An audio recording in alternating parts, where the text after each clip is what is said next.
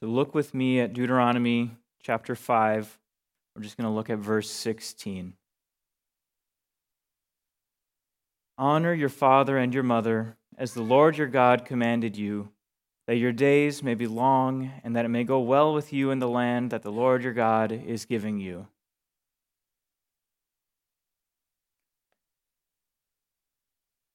Well, when I was a, young boy in the Boy Scouts, one of the adult leaders that we had, who was actually the, the oldest, most seasoned, most full of anecdotes and stories of all the adults there, he liked to joke around quite a lot. Uh, and he, he made sort of wise, wise statements through, through jokes, uh, which really worked for 13 year old boys, you know. Uh, those are the sort of things that would stick if they're a little funny. And he used to say things, and, and one of them that, that uh, I remembered, and sort of a jokey anecdote uh, when thinking about this commandment, is this. He said, You know, when I was younger, I didn't think that my parents knew anything at all. But when I got older, I was impressed by how much they had learned.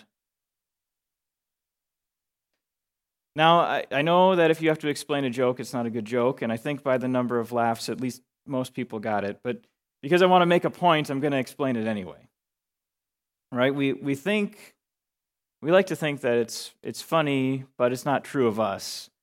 But, you know, most humor is funny because it's true.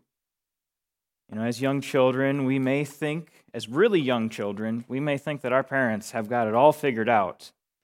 And then at some point, you know, usually what we call teenage years, we start to we start to think, well, actually, they don't really know a whole lot. Uh, they they haven't really got it, and this can happen for all kinds of different reasons. Uh, we we have all kinds of different reasons for believing that as as young people, uh, but nonetheless, in our society, that seems to be this stage that we expect every child to go through uh, where we think that we know better than our parents.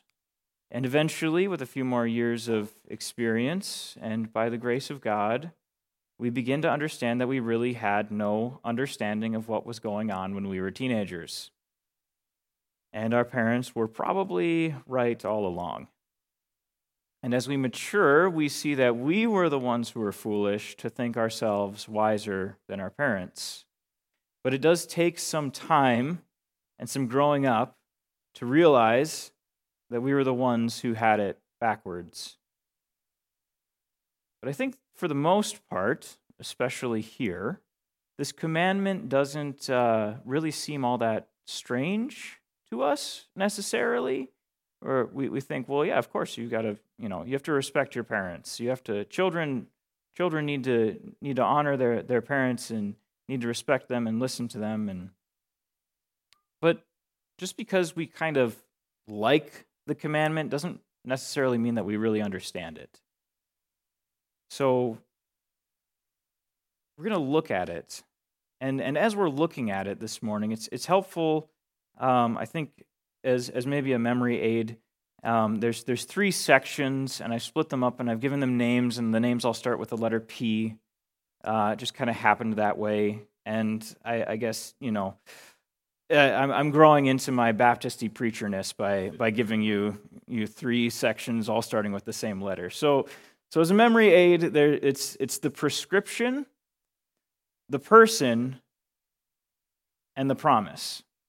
So the prescription, that's the, the part that's the command itself. If you think of prescription medicine, you know, that's what the, the doctor prescribes it to you. They're basically saying, here's the thing that you need to do to get better. Um, so that's the command part, and that's honor your father and mother. That's one section. Then we have the person, and that's the section of the commandment that, that tells us who, who is this commandment applying to? Who is it talking to? Um, who's the person that should listen to this command? And that section is the words, as the Lord your God commanded you. We'll, we'll see how that, how that explains it to us in a little bit.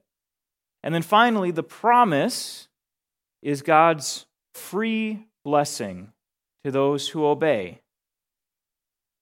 This is not a transaction. It's not, if you do this good thing, then God is obligated to do this good thing.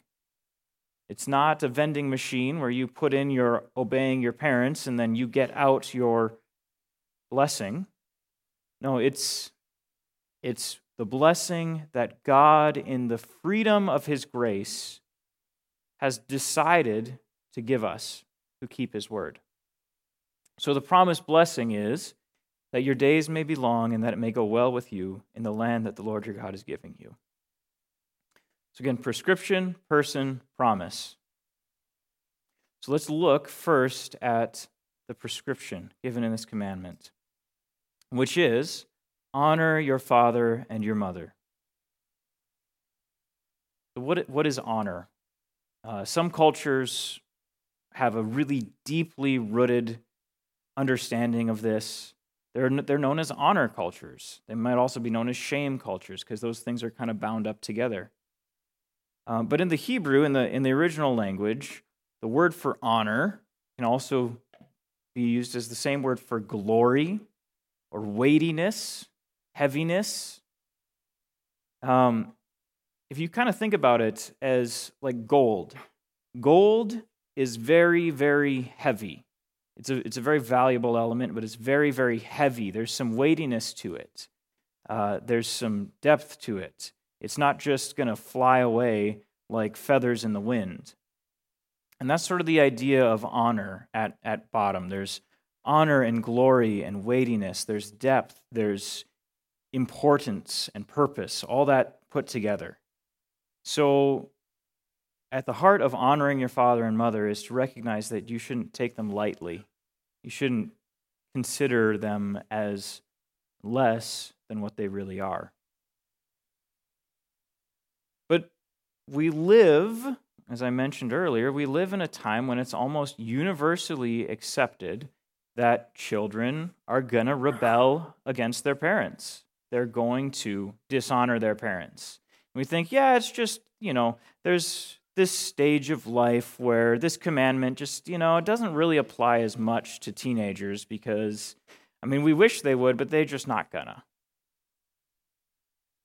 And we think that a violation is not leading down a dangerous path. We think it's just par for the course. Listen to how the Apostle Paul lists sins in Romans 1. He gives a clear example of, of pretty much the worst things that sinners do. Says, and since they did not see fit to acknowledge God, God gave them up to a debased mind to do what ought not to be done. Debased mind to do what ought not to be done. And here's the list they were filled with all manner of unrighteousness, evil, covetousness, malice. They are full of envy, murder, strife, deceit, maliciousness. They are gossips, slanderers, haters of God, insolent, haughty, boastful, inventors of evil, disobedient to parents, foolish, faithless, heartless, ruthless. I mean, disobedient to parents is right in there with haters of God, right in there with murder. Which, of course, if you look at the Ten Commandments, we should consider that this is important. When God wants to give basically this charter of you are my people, here's, here's what it is. Here's what it is to be my people. And he gives the Ten Commandments. It's in there. I mean, it's, it's not a small thing. It, as we've said before, looking at, looking at the Ten Commandments, this is the foundation of not just Israel as a, as a nation, it's the foundation of the scriptures in so many ways. All the prophets, they keep going back to this. You, you look in the New Testament, they go back to this. So it's not a light thing. And yet we think, you know, ah, kids will be kids. Teenagers, they have to go sow their wild oats. They have to go, you know, rebel a little bit. But what does this mean then? I mean, if we're need to take this seriously, how do we take it seriously? Does this mean that children in all times and stages of life need to obey their parents. Well, no. Right? I mean, firstly, the commandment does not say obey, the commandment says honor. Secondly, we need to recognize that we owe ultimate obedience to God, and then under Him, we owe obedience to those who are in authority over us. So, parents are in authority over us to different degrees at different stages of life. You know, we see when we are young, we're under their roof, we're dependent upon them, then they, they're basically in total authority over us.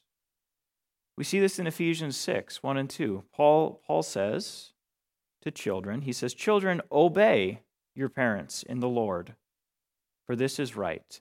And the, and the way that he proves this is he says this commandment honor your father and mother. So, kids, little kids, dependent children, those who are in the household, obey your parents. And I know many of you are thinking, we just sent all the kids out to go do other things. Why are you doing this? It's like, well, you can tell them later too. Jesus himself, when he was a child and under his parents' authority, submitted in obedience to his parents. We don't have a whole lot of uh, texts of Jesus' childhood, but in Luke chapter 2, we get, we get in a, uh, a story uh, where he's, as a child, he's left behind in Jerusalem. And his parents go, go away. You know, it's all the, the, great, the great, you know, traveling group that they're all together with. They just expected him to be with them. They make it out of Jerusalem, realize he's not there, hurry up and rush back, and find him in the temple talking with the, with the religious teachers. And they're a little exasperated.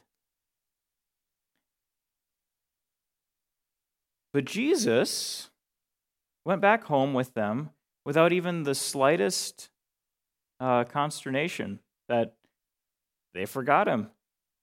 I mean, you imagine leaving your kid in the grocery store or forgetting them, you know, after basketball practice or something like that. But no, we got a couple days journey away. But Luke 2:51 says that he, Jesus, went down with them and came to Nazareth and was submissive to them. And his mother treasured up all these things in her heart. But children, of course, grow up, right? And they get married, they start families. Do they then still have to obey their parents? And the answer is not categorically no. That's, that's not how it works anymore because there are different stages of life. Jesus himself affirms that there's a separation of children and parents that is essential to when you grow up and you get married. We see this in Matthew 19, verse 5. He's being asked about divorce, but he goes back and quotes himself from Genesis 2:24 and says, "Therefore a man shall leave his father and his mother and hold fast to his wife, and the two shall become one flesh." Okay, but what about when you're unmarried? I mean, how does that work? Well, we have an interaction of Jesus with his mother. Uh, happens in John chapter 2, and Jesus, of course, is unmarried. He was never married in the life he lived on earth. He is the great bridegroom to the church. But even though unmarried, he was outside of the household. He was under his own responsibility and authority. And so he when we see him interacting with his mother, he doesn't outright, completely, just automatically obey, but he does honor her. So we see this in John 2. You can see it on the screen. On the third day, there was a wedding in Cana in Galilee, and the mother of Jesus was there. Jesus also was invited to the wedding with his disciples. When the wine ran out, the mother of Jesus said to him, They have no wine. And Jesus said to her, Woman, what does that have to do with me? My hour has not yet come. His mother said to the servants, Do whatever he tells you. So there's this problem that needs solving. right? Jesus' mother Mary is there. Jesus is there. Mary knows Jesus can take care of this. And so she asks, kind of without asking, Hey, can you just do a miracle and handle this issue so it's just taken care of and the people are not ashamed of the fact that they didn't get enough wine for the wedding? And Jesus basically says, What you want me to do, I'm not going to do. It's not time for me to be doing miracles. It's not time for me to be doing great and flashy signs that reveal who I am to everyone. It's not time yet. But Mary says to the servants, Whatever he tells you to do, go ahead and do it. Because she knows, even though he's not going to do exactly what she said, he is going to solve it. He is going to take care of the problem that she asked him to take care of. And that's how he honors her. He honors her by solving the problem that she wanted solved, even though it wasn't exactly this way that she asked it to be solved. So, children, those who are young, honor their parents by obeying them. But adults honor their parents in a different way. And there's three sort of, uh, well, proverbs in Proverbs that repeat, but they repeat with a slight change each time. And I think that shows us the progression. So the first time it appears in Proverbs 1 8, Solomon says, Hear, my son, your father's instruction, and forsake not your mother's teaching.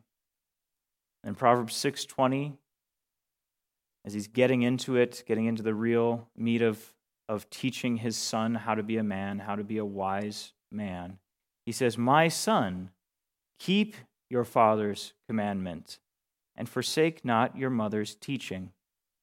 But near the end of the portion of the Proverbs that are written by Solomon, I think we see where, you know, this young man has grown and grown in, in age and everything else through all these proverbs, all this wisdom gained. And you get in, in chapter 23, verse 22, you get it sort of restated and it's slightly different. And he says, Listen to your father who gave you life, and do not despise your mother when she is old.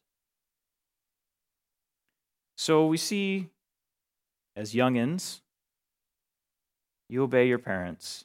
But as you get older,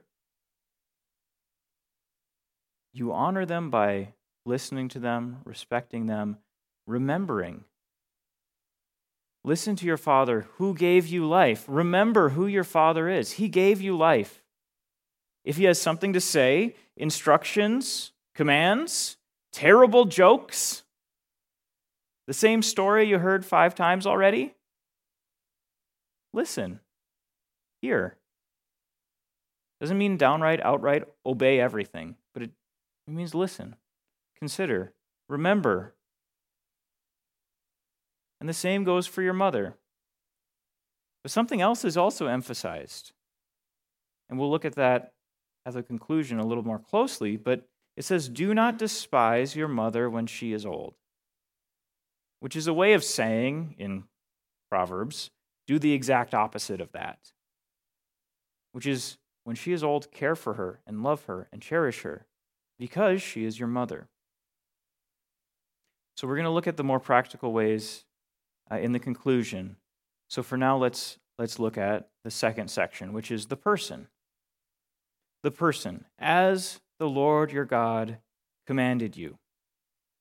And this is actually the second time that Moses has used the phrase, as the Lord your God commanded you, in the Ten Commandments here. He also said it in the Sabbath commandment, which we looked at last week observe the Sabbath day as the Lord your God commanded you.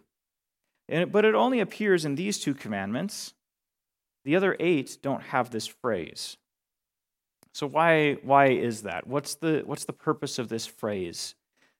Well, if you look at the other eight commandments, you'll see that they all start the same way. You you shall have no other gods before me. You shall not make a carved image. You shall not take the name of the Lord your God in vain. You shall not murder, and you shall not commit adultery. You shall not steal. You shall not bear false witness. You shall not covet. Commandments 4 and 5 don't begin with you, So that's why this phrase is in there, to show that they are just as personal. And if we look again, what we looked at at the beginning of the year, the, the preface portion, portion of these commandments, uh, in Deuteronomy 5, verses 2 through 4, Moses says, To the people who are gathered, the Lord our God made a covenant with us in Horeb.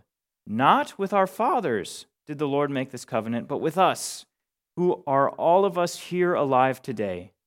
The Lord spoke with you face to face at the mountain, out of the midst of the fire. So, what should we learn from this? We should learn that the commandments are personal and individual. I don't mean that they have different meanings to each person. What I do mean is that they apply to every person.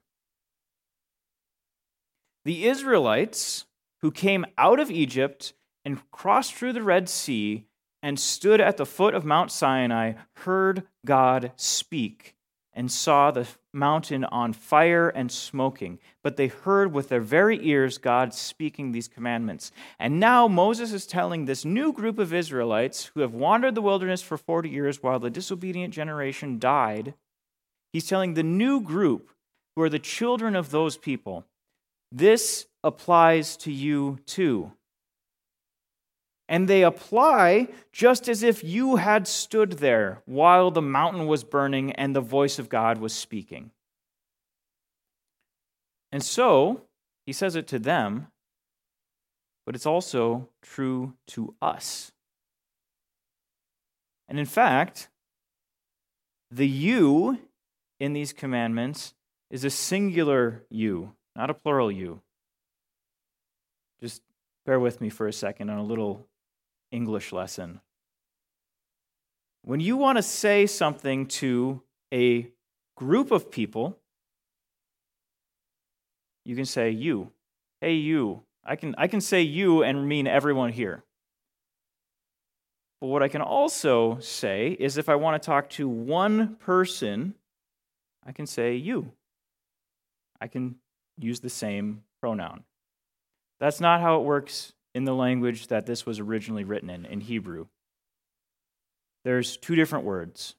And in fact, if you have a King James version, you can see that the two different words actually come out because there's thou and you, thee and thy. I mean, you can actually see the difference between the singular and the plural. Okay, what's this English lesson about? What it's about is that God is speaking in the singular when he speaks all of these commandments. So, what that means is, and I'm trying to do this, and it makes me a little uncomfortable, might make you a little uncomfortable, but what that means is God is looking in your eyes and saying it to you as if you're the only person there.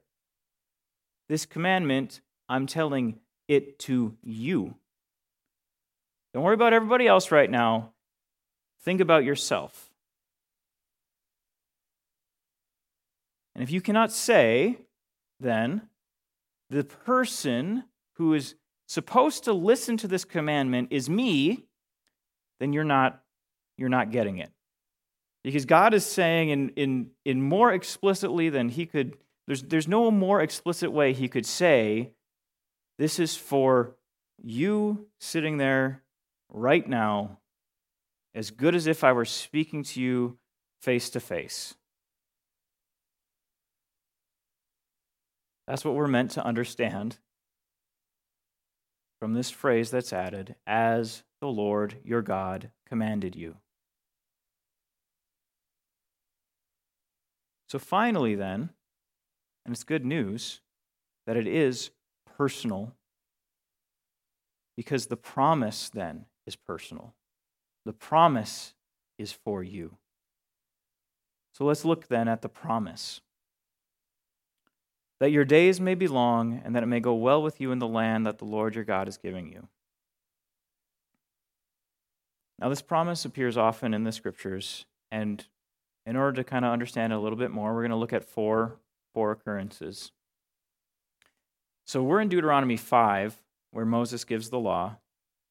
Right before Deuteronomy 4, the very kind of end of that chapter, and right after the very beginning of Deuteronomy 6, we have this commandment. And then also it appears in Proverbs, which is just obviously dependent upon this commandment. And then also in Ephesians, we looked at earlier, but we'll look at it again, where the Apostle Paul speaks this commandment. So, first, we're going to look at the two in, in Deuteronomy, and we're going to take them together. So, Deuteronomy 4:40, therefore you shall keep his statutes and his commandments, which I command you today, that it may go well with you and with your children after you, and that you may prolong your days in the land that the Lord your God is giving you for all time. In Deuteronomy 6, verses 1 through 3, now this is the commandment, the statutes, and the rules that the Lord your God commanded me to teach you, that you may do them in the land to which you are going over, to possess it, that you may fear the Lord your God, you and your son and your son's son, by keeping all his statutes and his commandments, which I command you, all the days of your life and that your days may be long. Hear therefore, O Israel, and be careful to do them, that it may go well with you, and that you may multiply greatly, as the Lord, the God of your fathers, has promised you in a land flowing with milk and honey. So notice then in these two occurrences, these two bookends to the Ten Commandments, God is promising that those who keep his commandments will have a blessing. And not only them, but their children. And not only their children, but their children's children. And that is the very thing that God decides to surround the Ten Commandments with. So just before Israel hears the commandments, they hear this promise. And just after they hear the commandments, they hear the very same promise long life and blessing in the land for you and your children. So, how is it that God makes that blessing move from the parents who obey? How does He give that blessing to the children? Well, that's in this commandment, the fifth commandment. As fathers and mothers obey God and are blessed, so children who honor their parents receive that blessing come down to them.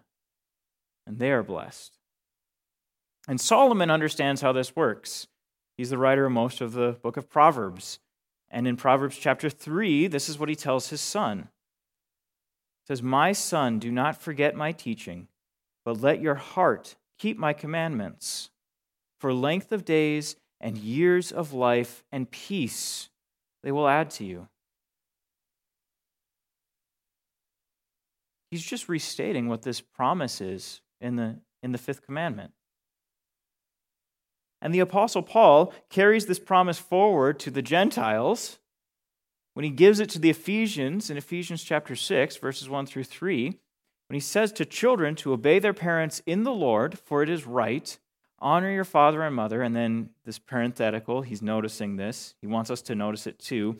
This is the first commandment with a promise that it may go well with you and that you may live long in the land. So, do you, do you want to live long and have a peaceful life as God desires to bless his children with long life and peace? Honor your father and your mother. That's God's grace to us in giving us this commandment. This commandment is the way in which the blessing moves generation to generation to generation to generation. So, as a conclusion, then, let's together think about some practical ways of keeping this commandment. So, kids, talking to you, obey your mom and dad. God wants you to honor your father and mother by obeying them. And doing so gladly, because God wants it and promises a blessing to you. So when your mom tells you to do something like set the table for dinner, you can reply, Yes, mom, and cheerfully go do it. And when your dad tells you to do something like clean your room, you can reply, Yes, dad, with a smile on your face and go do it. And if you think that's too hard, or you want to groan, or you want to grumble, or you want to roll your eyes, remember God's promise to bless you and to keep you and to give you peace if you follow after this commandment. God knew what he was doing when he gave you your father and mother. He knew what he was doing. And now to everyone, no matter how old you are, honor your father and your mother. I just said it to the kids, but it's true for you too. God knew what he was doing when he gave you your father and your mother. This commandment doesn't come with caveats or exceptions or loopholes. In fact, it doesn't even get it doesn't even end after your parents pass away. We still have to honor our father and our mother. So, honor your father. Like Solomon says, listen to your dad when he gives you advice or has a story to tell. And better yet, ask him. Ask him for his thoughts. Ask him. Make yourself available to him. And honor your mother. Now, you didn't think that I would preach this whole sermon and not tell you to call your mom, right? Call your mom if you can. And do not despise her when she is old. Solomon specifically says that. And if he specifically, the wise man, says that, it's because he knows that's the sort of thing we are prone to do. And we have made an entire industry that makes it pretty easy for us to do that. I'm talking about nursing homes, assisted living, all that kind of stuff. Now, don't hear me wrong. They can be very good and helpful. I've worked at an assisted living community. But we have to be careful that we don't take something that is good and use it to dishonor and neglect our parents. That's the passage that Peter read, where Jesus was talking. Why do you violate God's commandment for the sake of your tradition. You know, they, they said if you gave money to God, then you no longer had to give it to, to your parents. You no longer had to take care of your parents if, if the money was donated to the temple. You no longer had to provide for them, and it was all fine.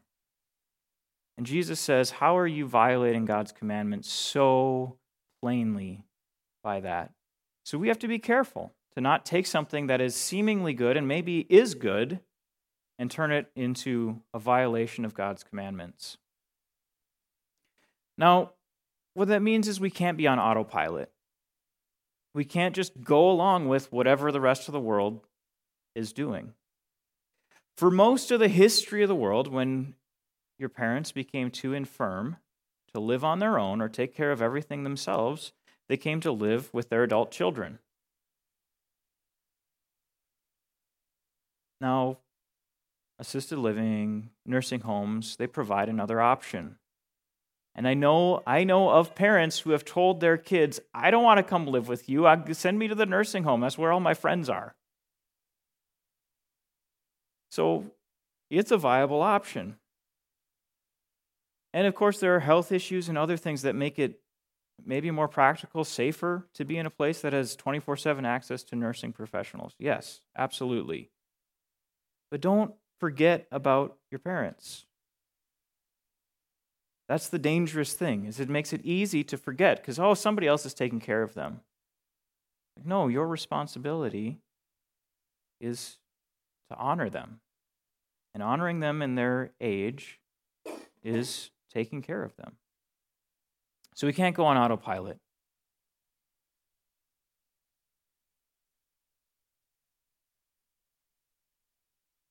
Jesus, when he was agonizing upon the cross, made sure that his mother was taken care of. See this? John 19, Jesus is upon the cross. This is one of the one of the last things that he ever does before the crucifixion is complete and he goes into the tomb to be raised in three days.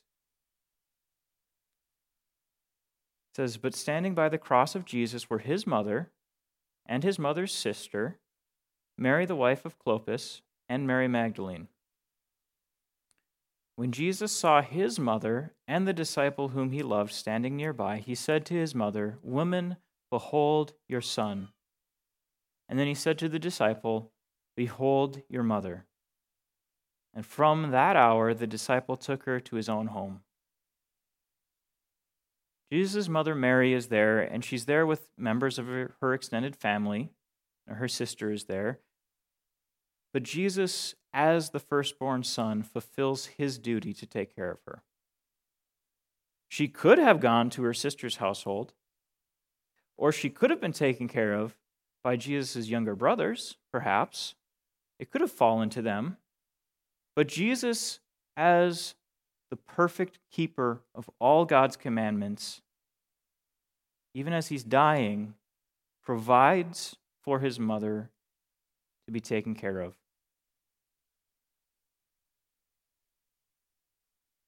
And it's the Apostle John.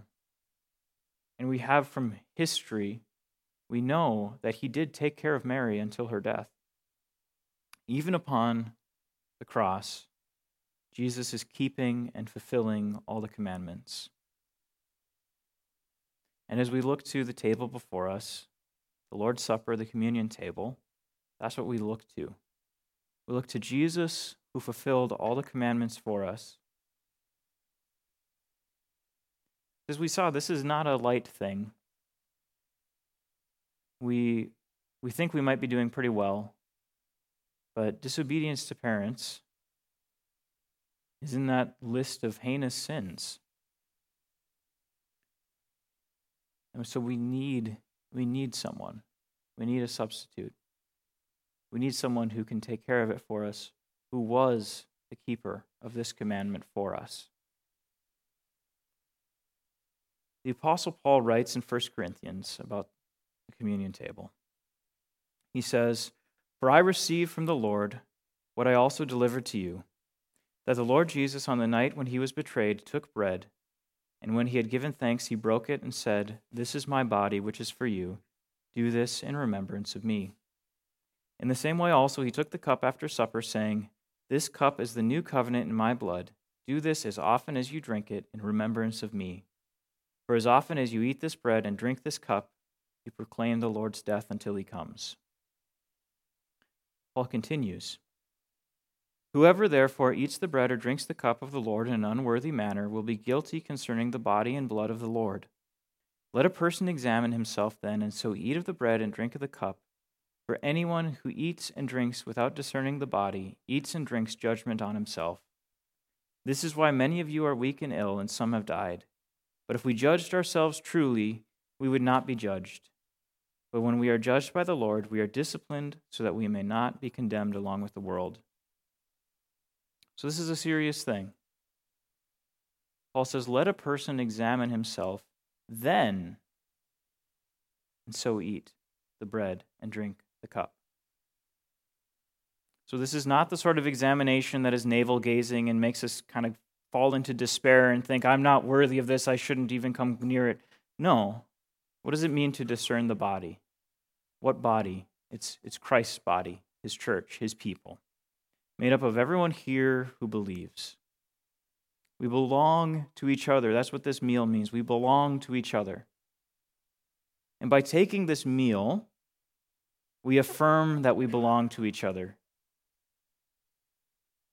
So if you're at odds with your brother or sister who's here in this room, go and be reconciled before you eat the bread and drink the cup. It doesn't take long to ask for forgiveness. You can just get in at the back of the line after you've done that. But be reconciled to your brother or your sister and then come.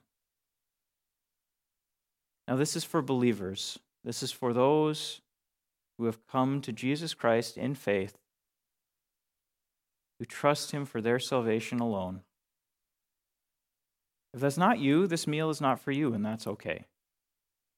For your own sake, just let it be. Consider then, though, what it means that Christ has died for sinners and made himself available to them for their salvation. And now, parents as well, children, young children, you can use this meal as a way to teach them what it means to rest and trust in Jesus Christ. And if it seems to you that they have, then you invite them to participate with you. If they haven't yet, then just use this time to teach them.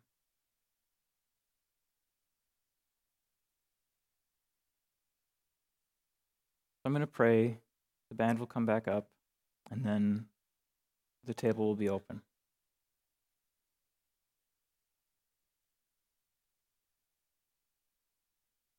Lord, to him who is, and who was, who is to come, to the Spirit of holiness who sanctifies us, to Jesus Christ, who is the faithful witness, the firstborn of the dead, the ruler of the kings on earth. You who loved us and freed us from our sins by your blood, and made us a kingdom and priests to our God. Lord, would you be glorified? You have lordship forever and ever?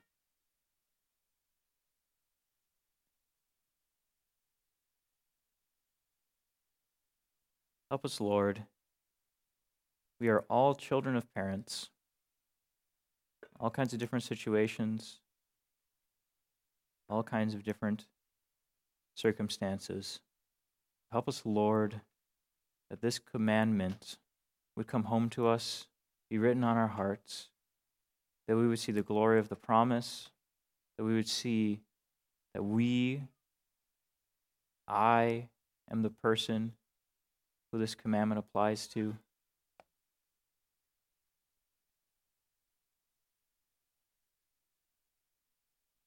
And Lord, we rest upon your promise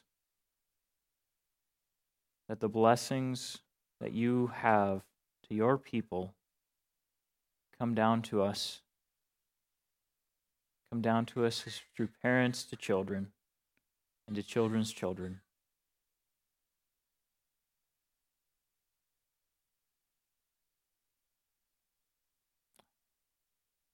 Lord Jesus, be glorified as we come and are united more in communion with you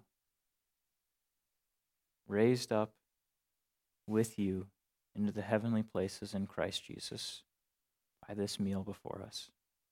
It's in your name we pray. Amen.